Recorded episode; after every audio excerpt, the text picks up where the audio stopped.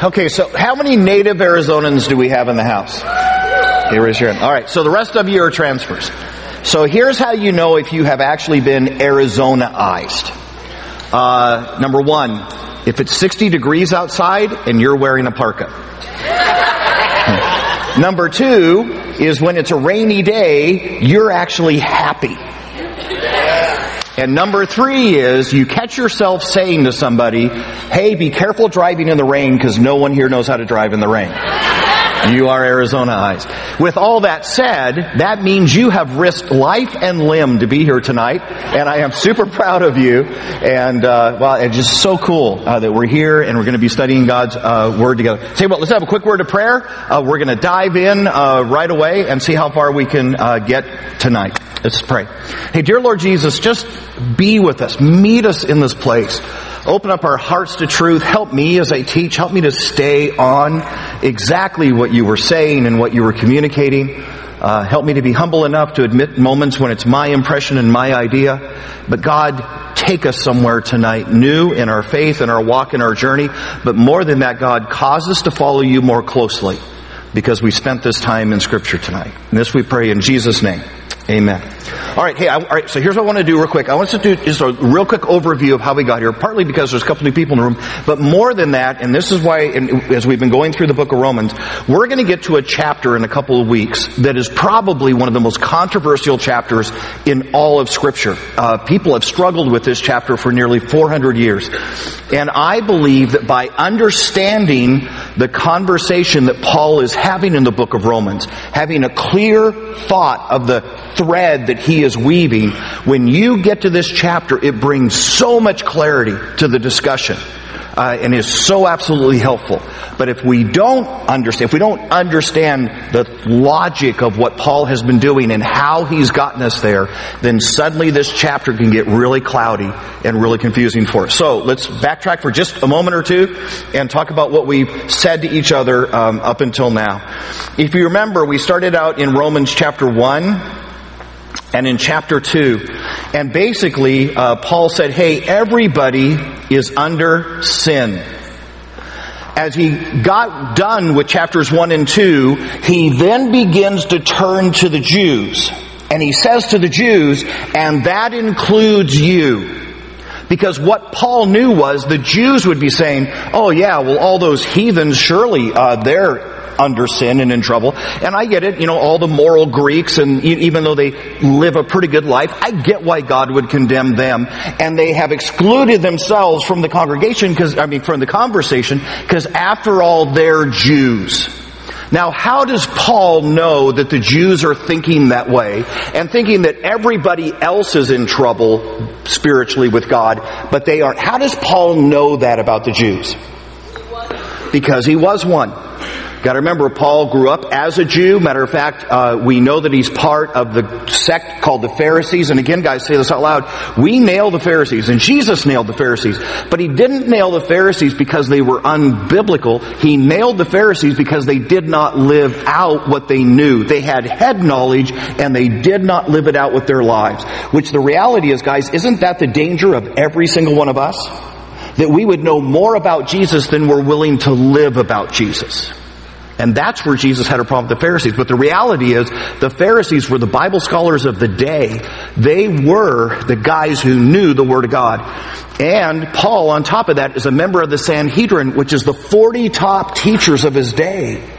And Paul is part of that elite group of theologians. So he understands as he begins this conversation, he can already think ahead and realize every objection the Jews are going to have to this new gospel to them. This, this revealing of Jesus Christ as the way of salvation. And so he goes through the book of Romans and he starts to explain and starts to explain and just about the time he knows he's going to lose the Jews because they're going to go off in, in their own direction, he stops and has a separate conversation with them to say, whoa, whoa, whoa, whoa, whoa. Whoa, whoa, whoa. This applies to you too. So he does chapter 1 and chapter 2 says everybody's under sin. He turns at the end of chapter 2 and he has a conversation with the Jews and basically says, you too. We get to chapter 3 and he, and Paul begins to say, the way a person gets saved is by faith. Now, as Paul says this, this creates a new dilemma for the Jews because the Jews would have argued that you were saved by works. And so again, knowing that he's about to lose them as an audience, Paul turns to them in chapter 4 and says, wait, wait, wait, wait, wait. Stop and think about how God has always worked in the life of Israel.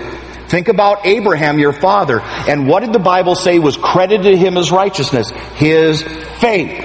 Think about your father David, who was the best king that ever ruled for you. And what was said that was so remarkable about David? It was his faith. And chapter 4 is a side conversation, whoops, with the Jews, helping them understand this whole save by faith idea before they jump ship on him. Chapter 5 Paul begins to explain how do we get saved. And if you remember, chapter 5 says everybody got in trouble because everybody was represented before God in the form of one person. Who was that person that got us in trouble? Adam. You and I have a chance to be righteous. You and I have a chance to be saved if we vote Adam off the throne and elect a new representative named Jesus. It's called federal representation. In the same way that Adam represented you in the garden and represented you to brokenness, Jesus represented you to salvation on a cross. It's why you can say, I choose him and he can be your representative as he hangs on a cross dying for your sins. Because you elected him your representative. Okay? Chapter 5. That's why saved, again, by grace. When we get to chapter 6, chapter 6 changes everything because we got saved, you ready? In chapter 5. And in chapter 6, Paul begins to describe the Christian life and how it works. Okay? And what he basically says is, hey, now that you're a Christian, okay, chapter 6, he says you're to count yourself dead to what? sin and alive to Christ. Some places he says righteousness.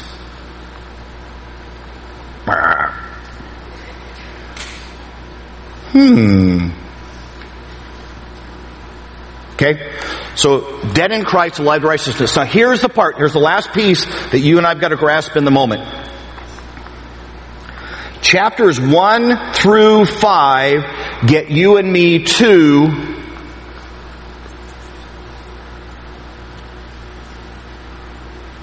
Okay. There we go. Get you and me to the cross. You and I get saved in chapter 5. We move from pre-Christ to having made the decision for Christ in chapter 5. Does that make sense? Nod your heads because you're going to make me feel better if you nod your head. Yes, that makes a lot of sense, Lynn. We got saved in chapter 5, okay? And if you didn't, come see me afterwards. We'll help you with that, okay? You got saved in chapter 5. Starting in chapter 6, Paul is going to explain Christian living. The conversation has now shifted from what does it take to become a Christian to what does it take to be and live like a Christian. Okay? Chapter 6 on. Okay? Salvation happens at the cross. Christian living, okay, is about becoming like Jesus. What's the, what's the big theological term that we use for becoming like Christ or growing in Christ? Sanctification. So write that down somewhere. You're going to be able to impress somebody someday because you're going to go, oh, you know what? I'm working on my sanctification. Yeah, I, you're clearly behind me in your sanctification, but I'm working on mine.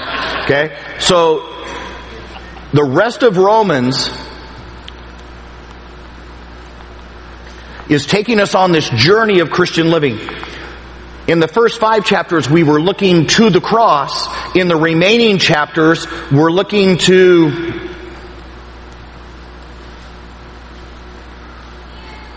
That's Jesus. All right. We're looking to Jesus to, because the ultimate goal of every Christian is to become like Christ. The ultimate goal of sanctification is that there's so much Jesus in you that people can't see the you in you because they see Him in you.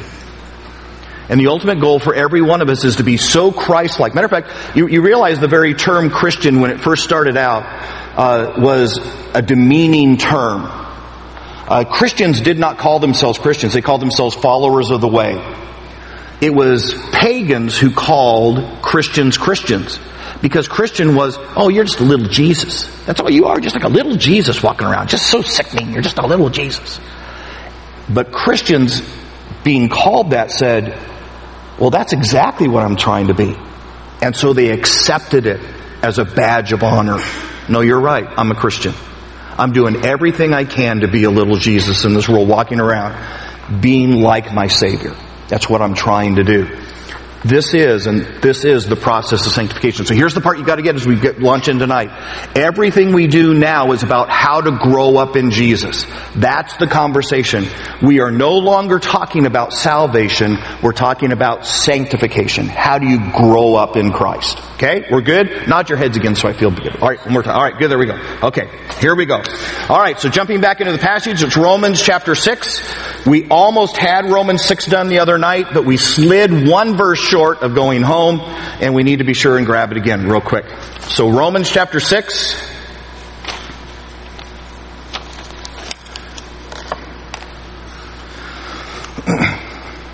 We got all the way down to verse 20 through verse 22, so here we go, Romans chapter 6, verse 23. Here's what it says. And the reason we had to go back and grab this one for sure is it's probably uh, the most prominent and maybe the most important verse in all of Romans chapter 6. Here we go. Uh, it says, For the wages of sin is death. What, is the, what does Scripture mean there when it says death? What death? Do we have our microphone runners here tonight? Yes? Okay. All right, so you can raise your hand if you've got the answer. What, what does it mean by death? What's death?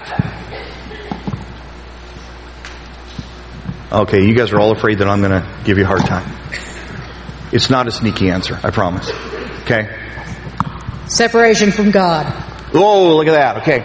And here's what you, here's what you gotta get is that, especially because the concept of death that you and I run into scripture is different than a Western concept of death. When you and I think of death, because we're Westerners, we get super focused on the corpse.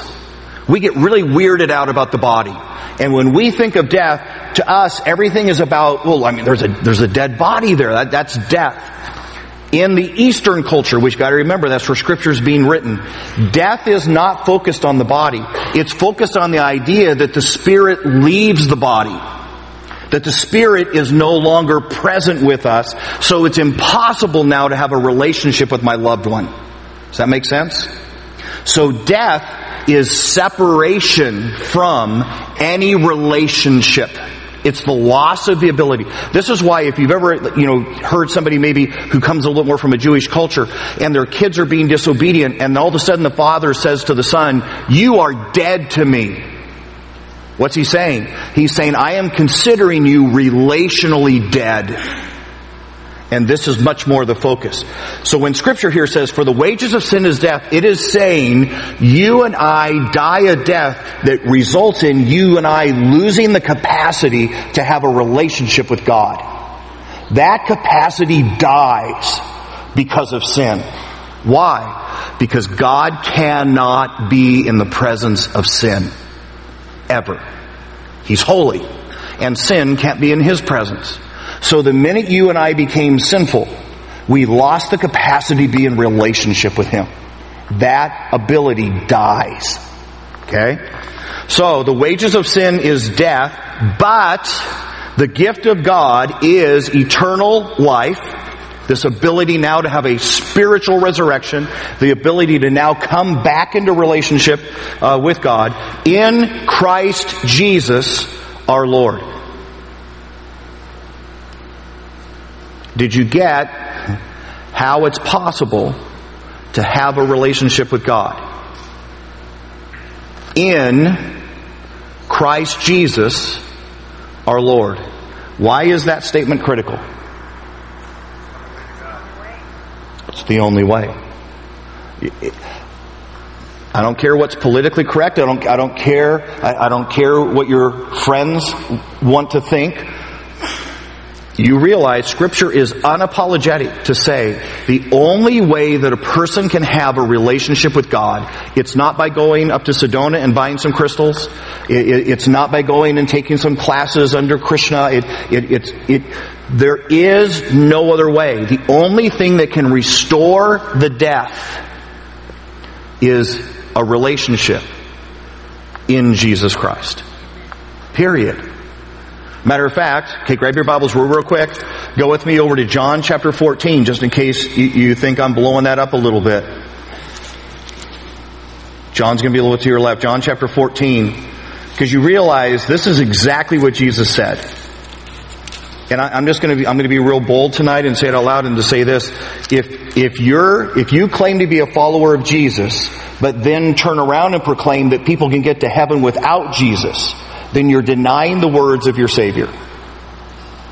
Because Jesus said something completely different than that.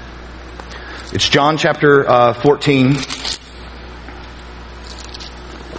You, you remember this, the story of doubting Thomas.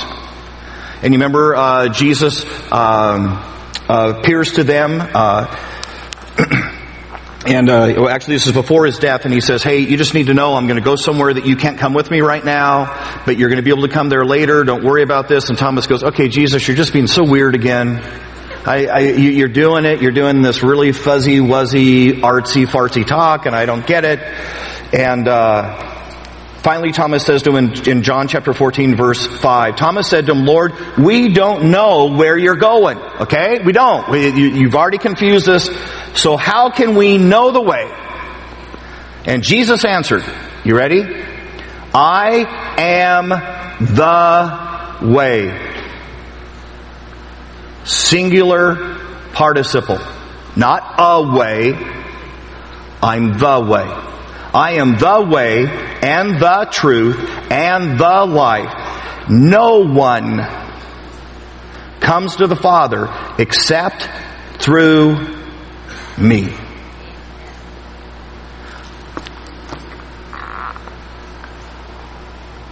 If that's the case, if the only way that anybody can ever have eternal life and have a relationship with Jesus Christ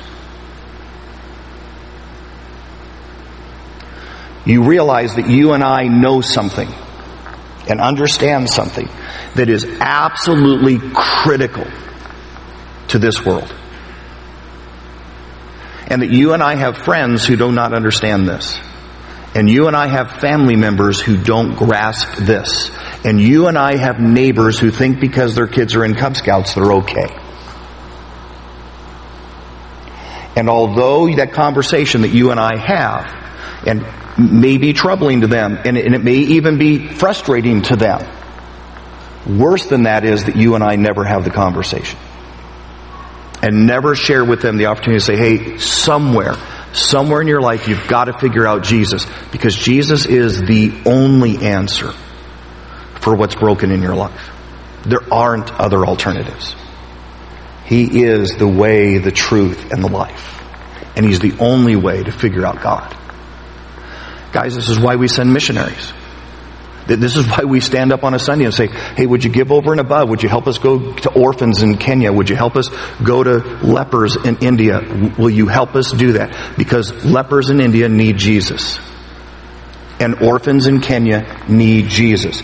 And, and going some of you are going to be frustrated with me right now, but I'm just going to say it aloud because it's something we got to say to each other.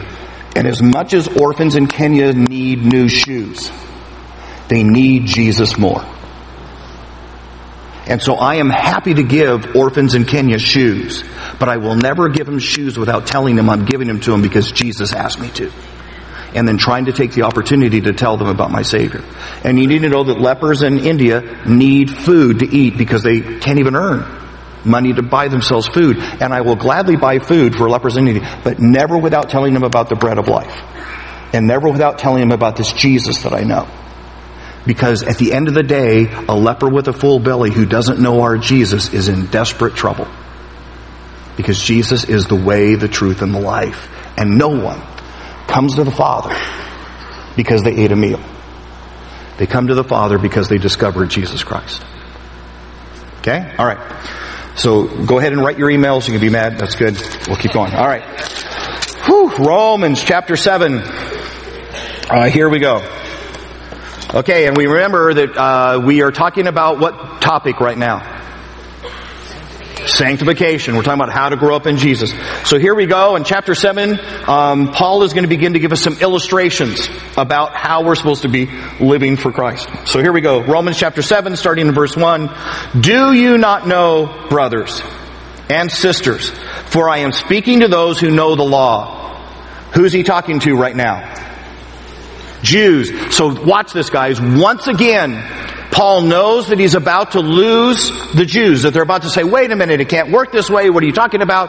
And because he has the Jewish background, he's going back to corral them back into the discussion go, no, no, I understand your objections, I understand where you're struggling, let me help you out. Okay? And again, you gotta get that this is how the whole book of Romans goes. So do not, do you not know, brothers and sisters, for I am speaking to those who know the law, that the law has authority over someone only as long as that person lives. So he says, no, no, no, I get it guys. I get you were born under the law. I get that you've been following the law of Moses uh, all your, I get it, I get it. But you realize the law has authority over someone only as long as they're living. For example, by law, a married woman is bound to her husband as long as he is alive. You ever notice eh, that we say in our marriage ceremonies, I'll be your husband, or your wife until death does us part. And after that, you can tell him to go jump in a lake. You know, after he dies, you can do, eh, right? You're, you're unbound. Okay? All right. But if her husband dies, uh, she is released from the law that binds her to him. So then, if she has sexual relations with another man while her husband is still alive, she's called an adulteress. Why? Because she is still bound to her husband. So for her to break that and go have a relationship with another man, that would be committing adultery. But if her husband dies and she is released from the law and is not an adulteress if she marries another man. So you get, I, I made that promise, I was under the law, I had that responsibility until death did us part. And here we go, watch verse 4. So my brothers and sisters, you also died to the law through the body of Christ, that you might belong to another, to Him who was raised from the dead in order that we might bear fruit to God. Now watch this, because this is a very interesting argument that Paul's giving. He said, hey, wait, wait, wait. If you put your faith in Jesus, remember you elected Him to be your representative, which means He represented you unto death on the cross. And the reality is that all of us who are in Christ are supposed to have died to what? To our old way of life, to sin, and actually been resurrected to live a new life in Christ. So Paul then says, so think about it. If you died in Christ, you're no longer bound to the law. So he actually kind of turns it backwards. He says, hey, you know, the wife who was still living and the husband died, well, she was free. But he says, the husband who died, he was no longer bound to her anymore either, right? And he says of you and me, because you died in Christ, you are no longer bound to the law. Now, who is this really, really hitting home with right now? The Jewish believers. Because Paul is arguing you are no longer compelled to keep all those rituals, to keep all of those ceremonial things, because if you became a Christian, if you put your trust in Jesus, you died with him on the cross. And the law is now dead to you. It's an interesting argument. Go to verse 5. For when we were in the realm of the flesh, the sinful passions aroused by the law were at work in us so that we bore fruit to death. But now, by dying to what once bound us, we have been released from the law so that we serve in a new way of the Spirit and not in the old way of the written code. So he says, hey, whoa, whoa, whoa. There's a really cool transformation that happens here he said, when, when you died in Christ, you died to the old way of living, which was a way under the law. And you now are living a new way in Christ. Okay, so when you live under the law, Why do you obey the law? So in other words, the Jews had hundreds and hundreds of laws. But why did they obey the law? What was it? Fear. Fear. Under the law, there was always the fear of what? Discipline. Discipline. Punishment. So he says, look, if, if, if you were, when you were living under the law, you kept the rules of the law. When you drive down the 202, how come you don't drive 95? Fear of discipline. Now, apparently not enough fear because you're driving 85. But fear, right? It's fear. So, fear under the law, Moses says, look, no, no, no, I don't want to be caught being a lawbreaker because I don't want the discipline that comes with being a lawbreaker. And you realize that up until the cross, that was the relationship. Israel lived in constant fear of displeasing God and that God would then in turn discipline them for having broken the law. He's, Paul now says, hey, you and I live in a new way in Christ. Fear has been removed. So, why do we obey now that we're no longer under the law? And let me even go another step further. Think about this for a second. We've talked about this before. We've talked about this idea of eternal security. We've talked about the idea that if you're a Christian and you've made a decision for Christ, even if you sin, you're still a Christian. So think about this. This could be like a huge get out of jail free card. I mean, you could sit there and go, oh dude, I'm going to watch that. And then I'll just go, dear Jesus, I'm sorry. Put it on the cross. And I could sleep with her. And then I just go, dear Jesus, I'm sorry. Put it on the cross. Because you're telling me that if I'm a Christian, all of my sins are covered. I can't stop being a Christian. So why don't I just go out and sin like crazy? Isn't, isn't being a Christian like the ultimate get out of jail free card. So why in the world would any of us who claim to be followers of Jesus live like a Christian? Why wouldn't we be the biggest pagans in the world? We're going to heaven anyways.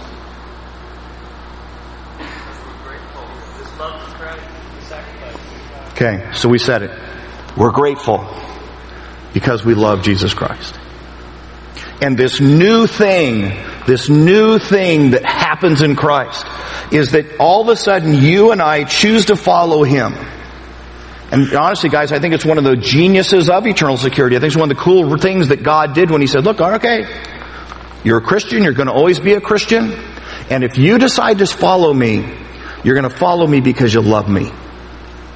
You're going to follow me because you absolutely appreciate and are thankful for what I, you're not going to do this out of fear anymore. Which guys, I'm just going to say to you, isn't that the purest way? I mean, you think about it, there are kids who obey their parents because they're afraid dad will whack them upside the head. But how much cooler when you've got a kid who obeys their parents because they go, you know what? I just, man, I just love my parents. I would never want to see that look of disappointment in their eyes, and so I, I just live my life really well because I want to honor my parents. Isn't that a totally different place to come from? And that's the invitation that Jesus now gives to say, look, we're, we're not going to live in the old way of fear. This isn't about you thinking you're going to lose your salvation every time you turn around and blow it spiritually. This is about you saying, hey, I'm going to do the right thing right now, even though it's really expensive and it's hard and cotton picket, someone's going to misunderstand and I hate that and I'm going to be criticized. I don't care because I love Jesus and I want to honor Him and His sacrifice for me. And it's why Paul says this is a completely new way that we're now following Him. Isn't that cool? Nod your head so I feel, all right, all right, there we go. Okay, it's very cool. Okay, back to the passage, verse 7. What shall we say then? Is the law sinful? Certainly not. Nevertheless, I would not have known sin uh, what sin was had I not been for the law. For I would not have known what coveting really was if the law had not said, you shall not covet. But sin, seizing the opportunity afforded by the commandment, produced in me every kind of coveting. You ever, you ever seen that? You, you, ever dealt with when you're kids and you go, no, don't touch that. Don't, no, don't touch that. And the minute you say that, what's the one thing that kid wants to do? Touch it. It's almost like you go, dude, I shouldn't have even said it. If I hadn't even pointed it out, they wouldn't even be thinking about it right now. And that's really what Paul's saying right now. He says, you know, the reality is, uh, the law was given so that I'd understand the things were right and wrong, but the problem was the way I'm wired, the minute God said don't do that, all of a sudden I wanted to do it. All of a sudden it became like really attractive to me and I couldn't think about anything else except doing the thing I wasn't supposed to do. Verse 9.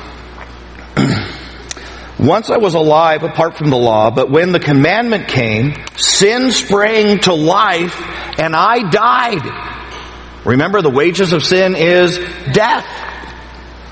Verse uh, 10, I found that the very commandment that was intended to bring life, in other words, if you can obey the entire law, if you can keep every one of my commands perfectly, the truth is you'd be fine.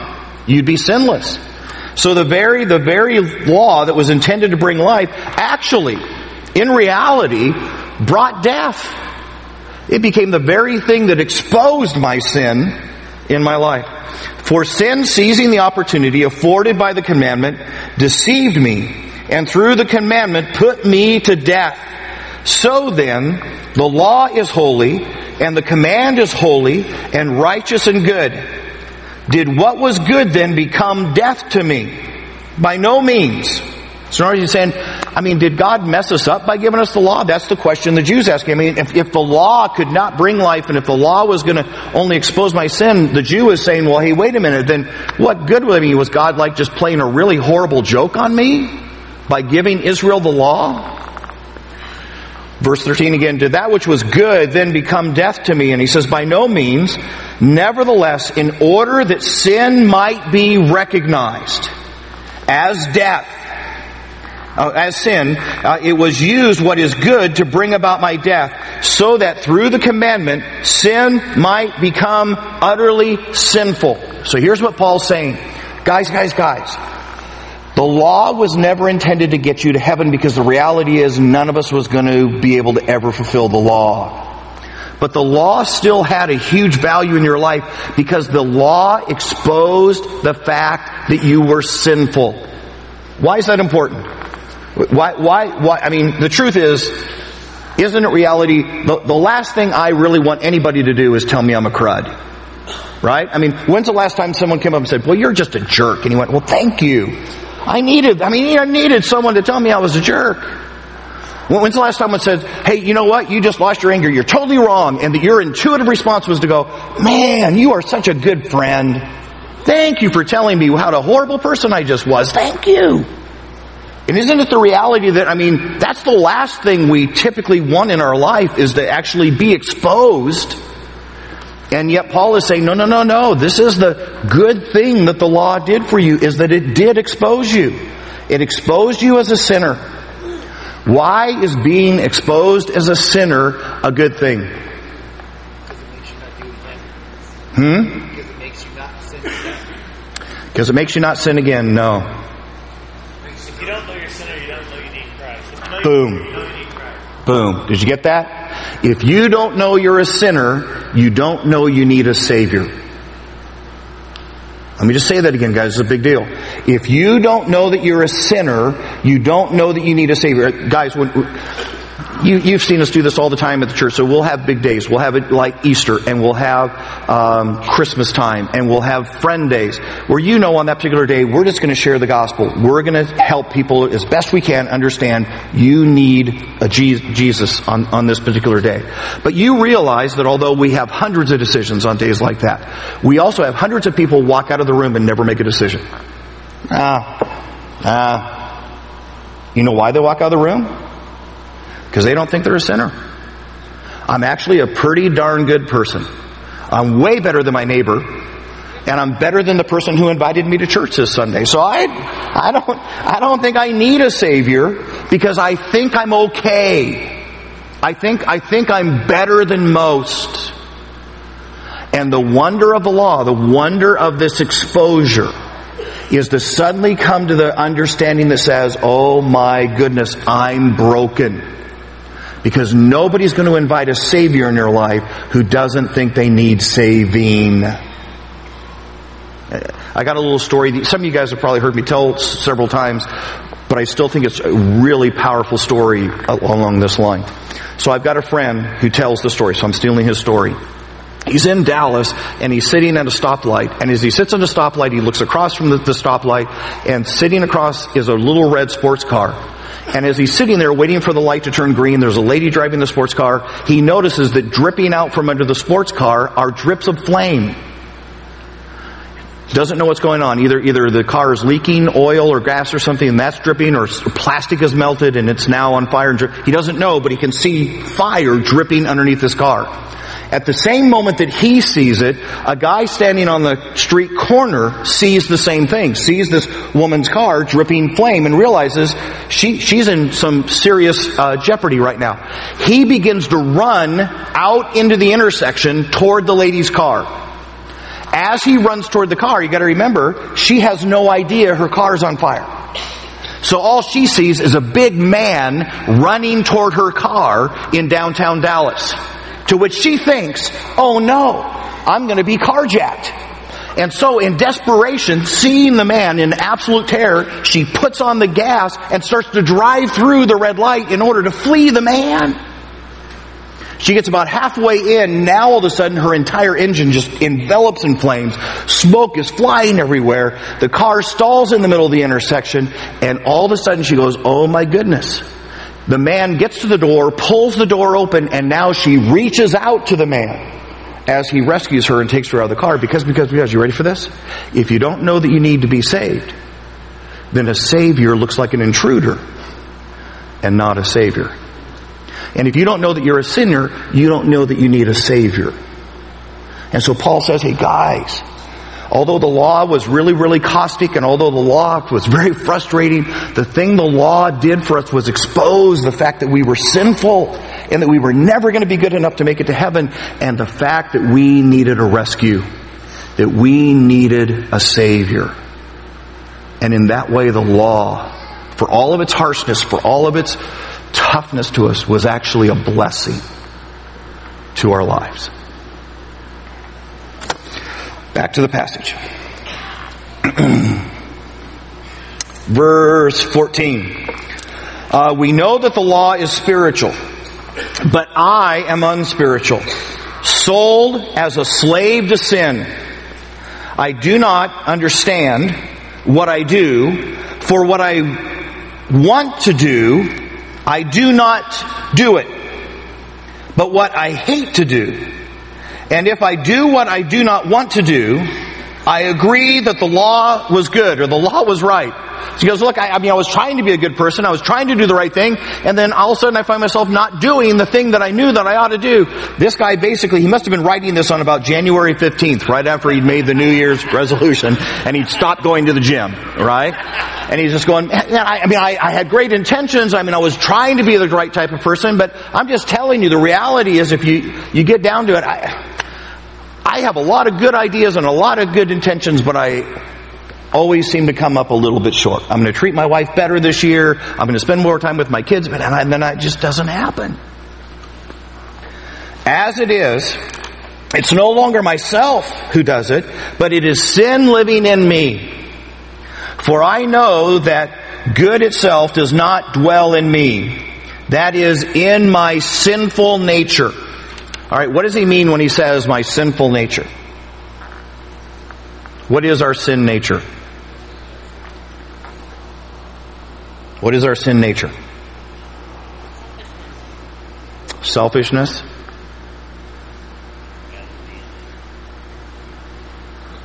Okay. All right. When you and I come to Jesus, when we come to the cross, you and I bring something with us. It's the old man. And if you're a woman, then it's the old woman. But uh, I didn't want to say that. So it's the old man. There, there is this, there is this broken part of me that even as I come through the cross, this comes with me. This is why sanctification is even a discussion. Because sanctification is about daily putting this old man to death and letting more of the new man live. It's saying, no, no, no, that's who I was before Christ. That's how I behaved before Christ. That's how I thought before Christ.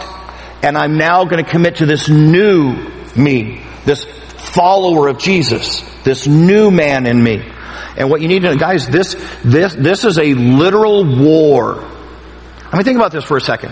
How, how is it that you and I have come to know Jesus and yet we haven't become fully mature yet? I mean, the reality is, I mean, think about it. If you and I fully got it, hey, I got saved, Jesus did all this for me, why didn't we the next day become a perfect Christian? Because the old man in us, still desiring some of the things that we did before we came to Jesus, is still alive and well and is still wrestling in our lives. It's why when our old friends come up to us and say, Hey, don't you remember when? We go, Yeah, that was good. It wasn't good. You were throwing up on the floor and you were hungover. It wasn't good. But the old man goes, Oh, it was good. It was good.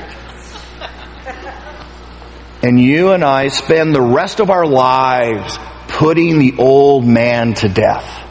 And guys, I'm just going to, this can either be an encouragement to you or a discouragement. You realize Paul is probably the best Christian to walk on the face of this earth. And he's telling you, I'm struggling with this.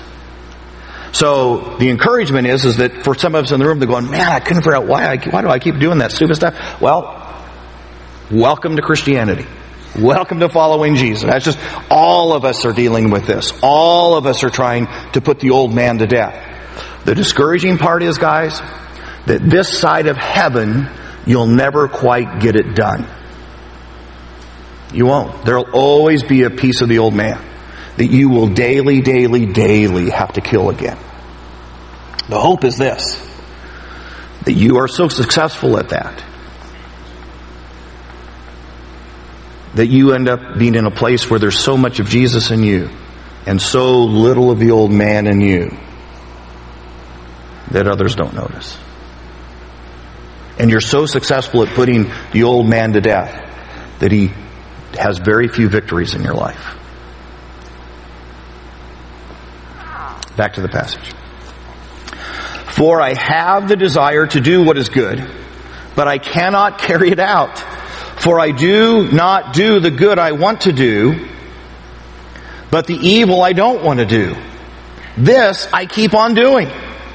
Now, if I do what I do not want to do, it is no longer I who do it, but it's sin living in me that does it. So I find this law at work. Although I want to do good, evil is right there with me. For in my inner being, I delight in God's law. He says, man, I, I'm telling you, if you knew my heart, my heart is to do exactly what Jesus wants me to do. But I see another law at work in me, waging war against the law of my mind, and making me a prisoner of the law of sin at work within me. What a wretched man I am. Who will rescue me from this body that is subject to death? Thanks be to God who delivers me through Jesus Christ our Lord. So then, I myself in my mind am a slave to God's law, but in my sinful nature, a slave to the law of sin. So here's what he's saying. He's saying, hey, look, I am telling you, I'm, I'm committed to this. I'm dedicated to this idea of following Jesus, but I'm going to tell you it is a daily, every hour wrestling match in my life. And again, he's talking about this topic of sanctification. He's describing exactly what you and I uh, wrestle with in our lives. It's what happens every Sunday morning. We wake up and go, crumb. Church again. The preacher's just going to talk about money this week. Why am I going? Why am I going? The kids are spiritual enough. Let them watch cartoons. It's, it's, it's that thing that we wrestle with over and over and over. Oh, you know what? It's 12 o'clock at night. I haven't read my Bible yet. I know I ought to read my Bible. Nah, I'll read it twice tomorrow. Okay. And I, you know, it's, it's what we all do, right? It's that struggle that we constantly have in our life to follow Christ. And, and Paul is now going to take us on the journey to say, let me explain to you how I've gotten to the right side of this wrestle. Let me explain to you as I follow Jesus, as I'm growing in my relationship with Christ, how I tend to have more victory than I do defeat. Okay? And again, he's moving us further in this conversation about sanctification. Okay, look at this, guys. We are doing world record. We did a whole chapter already. All right, here we go. How much time do we have? About 15 minutes. Okay, here we go. Chapter 8. I want you to mark this in your calendars, guys, because this is amazing. Chapter 8, starting in uh, verse 1. Therefore, there is now no condemnation for those who are in Christ Jesus because through Christ Jesus, the law of the Spirit who gives life has set you free from the law of sin and death. Now guys, this is good news because Paul has just admitted and said, look, I'm just going to tell you, I don't follow Jesus the way that I want to follow Jesus. And if I'm not careful, I could beat myself up every single day over what a crummy Christian I am. But I don't do that because the reality is I have been set free in Christ. And so instead of dwelling on my failure and dwelling on what I didn't do, I instead renew my resolve to simply follow Jesus better today than I did yesterday. And guys, what he's explaining is simply this. There is no Christian that you know who got saved and then immediately became the perfect follower of Jesus Christ. There is no one who has ever done that because every one of us has ended up in this wrestling match with our old selves, our sinful nature. And that what happens in this and the way we make progress is by every day getting up and simply saying, I want to try to follow Jesus better today than I did yesterday. I, I want to be that one step closer in obedience and love and faithfulness to Him. It's coming and saying, hey, you know what? I know, I know there's something in my life that God would like to take control of. And so my commitment today is to take that thing which I have up until now reserved for myself and lived in disobedience, and today I'm going to live with that thing in surrender. So that I'm that much, I'm just that much further in my walk with Christ. It's daily choosing to put to death the old man and to step a step further into the new man and into more Christ likeness. Now here's the deal. There's some of us in this room and you go, well, Lynn, I know, I know, I know I'm not perfect, but the, you know, here's the reality. I've, I've only got like two or three things that need to get fixed in my life. You know, there's just, there's just, you know, I've got two or three pretty, pretty legitimate sins, but I figure I've got probably the next 20, 30 years to get done with those. And so I, I figure if maybe like once a decade I get rid of one of those sins, I, I'm gonna make it. I'm gonna be pretty good at the end. So let me give you some bad news. As you and I get closer to Christ, as you and I begin to see life through His eyes instead of our old eyes, you, you realize that suddenly things that right now you look at and go, oh, ah, that's okay. There, there'll be a day you'll look at that very same thing and say, oh my goodness. I, I can't believe I used to do that. I can't, I can't believe I used to say those things out loud. I can't believe I treated people like that. But right now, because you're infantile in your walk, because you're not, you're maybe juvenile in your walk, or maybe adolescent in your walk, those things don't even look bad to you. And I'm just going to tell you, the closer you get to Christ, suddenly there'll be things that you never, never even thought you had to work on or needed to surrender or needed, needed to lay at the foot of the cross. That suddenly you'll go, oh my goodness. I can't believe I've lived this many years of my life with that on my back. And with that, I, I just look like the biggest hypocrite in the world. That I would call myself a follower of Christ and go to movies like that. That I would call myself a follower of Christ and I, I would tell jokes like that. And I'm just going to tell you guys, if, even if in somehow you've kidded yourself to say, I don't have that far to go. Yeah, you do. yeah, you do. But the only way you're going to know that is as you get closer and closer to Christ. And suddenly things become more and more important to you. Am I telling the truth? Yeah. yeah. Okay. Back to the passage. Verse 3. For what the law was powerless to do, God did by sending His own Son in the likeness of sinful flesh to be a sin offering And so he condemned sin in the flesh in order that the righteousness, righteous requirements of the law might be fully met in us who do not live according to the flesh, but according to the Spirit. And here's what he's just simply saying this moment. Saying, look, you realize you and I are no longer obligated to live as slaves to the flesh or to live to the old way of life. Because the reality is Jesus bought you from that old way of life. He paid the price for you and you no longer have to live that way. Here's what's amazing to me about this whole struggle that you and I have in our lives and, and this incredible attraction that we have to still live worldly lives. Isn't it true that when you and I came to Jesus, we came to Jesus because that way of living wasn't working? I mean, isn't it true that we were going, man, my relationships are screwed up and, and my finances are a mess and my marriage is just, just off the cliff and, and I, I, isn't the reason we came to Christ? Is that because living that style of life in that old way of thinking was what got us in the mess in the first place? And then suddenly as we come to Christ and we start to experience a little bit of freedom, suddenly we go, man, I'm missing so much of that. That was so wonderful. That was just amazing. All those people that hated me and all the, that was just great. That was the best time of my life. Go, how do we do that?